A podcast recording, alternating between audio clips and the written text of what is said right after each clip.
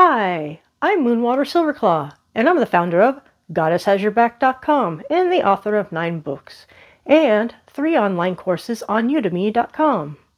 In today's episode, we're going to talk about how witches access the hidden reservoir of energy.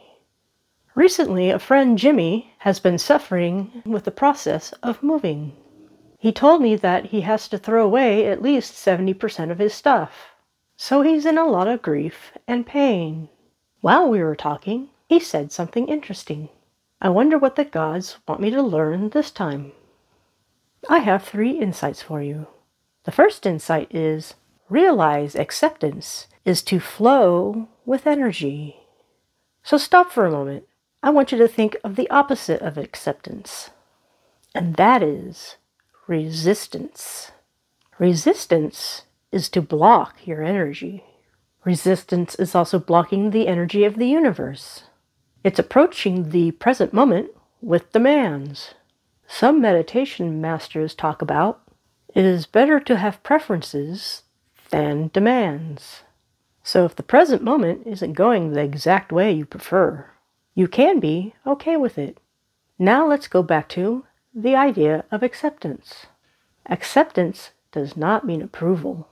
It just means that you don't actively resist. So for Jimmy and his pain during moving to a new apartment, if he accepts the process, he will learn the life lesson that the gods have for him. The life lesson for Jimmy can be found when he meditates. He may also get a flash of intuition. It's important for him to just be okay or accept the process. And now the second insight. Pause to see as the gods see. For example, right now Jimmy just feels the pain and he just sees that he's losing stuff. But what if he could rise above his small self? Let's say he metaphorically gets into a helicopter and rises 2,000 feet. Then he can look down and see as the gods see. He realizes that he's in a transitional chapter of life. I've learned that to welcome something new, you often have to make space. And sometimes making that space can be very painful. For example, I had a divorce and that process hurt, but it made space for my new sweetheart. And we've been together for 21 years. And I'm grateful that I went through that transitional chapter of life. So when we pause to see as the gods see, we realize that it's the whole book of our life that is filled with chapters. Some chapters are hard, some chapters require that we shift from resistance to acceptance, and therefore we show up to do the process. And here's the third insight ask the goddess for help to let go. The big question is how do you make a shift from resistance to acceptance? This process involves letting go. Why is letting go so darn hard? For me, letting go is hard because you've grown attached to either certain situations or certain objects.